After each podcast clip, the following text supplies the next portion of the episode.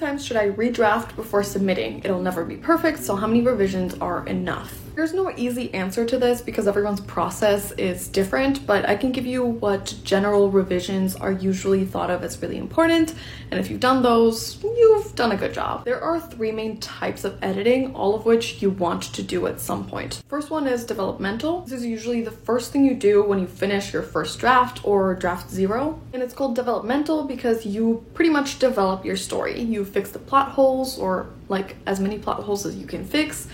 You make sure your characters are consistent and that your world building makes sense. It usually involves a lot of rewriting. Maybe you switch scenes around, or you cut some, or you add some new ones. I tend to do 2 rounds of developmental edits, but you could just do one if you're thorough enough. Now, once you feel like the structure of your story makes sense, everything is leading up to the next thing, your characters are pretty consistent, and your plot makes sense, and also that your message comes across, like your book accomplished what it was trying to do, even if it did like roughly. That's when you move on to line editing, which is the second type, and it's when you go sentence by sentence and pretty much make sure that the language you're using is accurate and is exactly what you want to be saying. So imagine you built the body, this is where you dress it and put makeup on it. Like, this is when you make your book pretty. Look at the dialogue, you look at the tone, you read your book out loud and make sure that it all flows nicely and that it reads well. Now, the third type of editing is copy editing, which is when you go through and look at the grammar, make sure that there are no like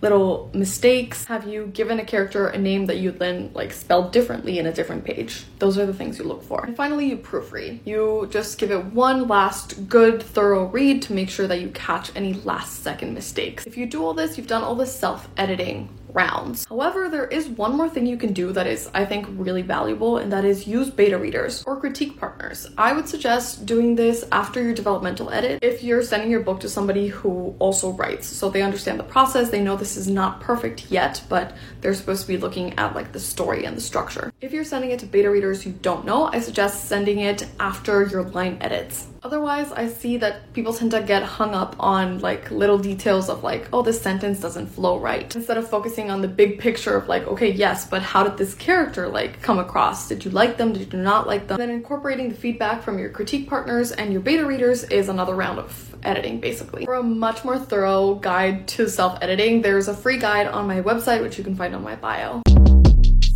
Shortcast Club.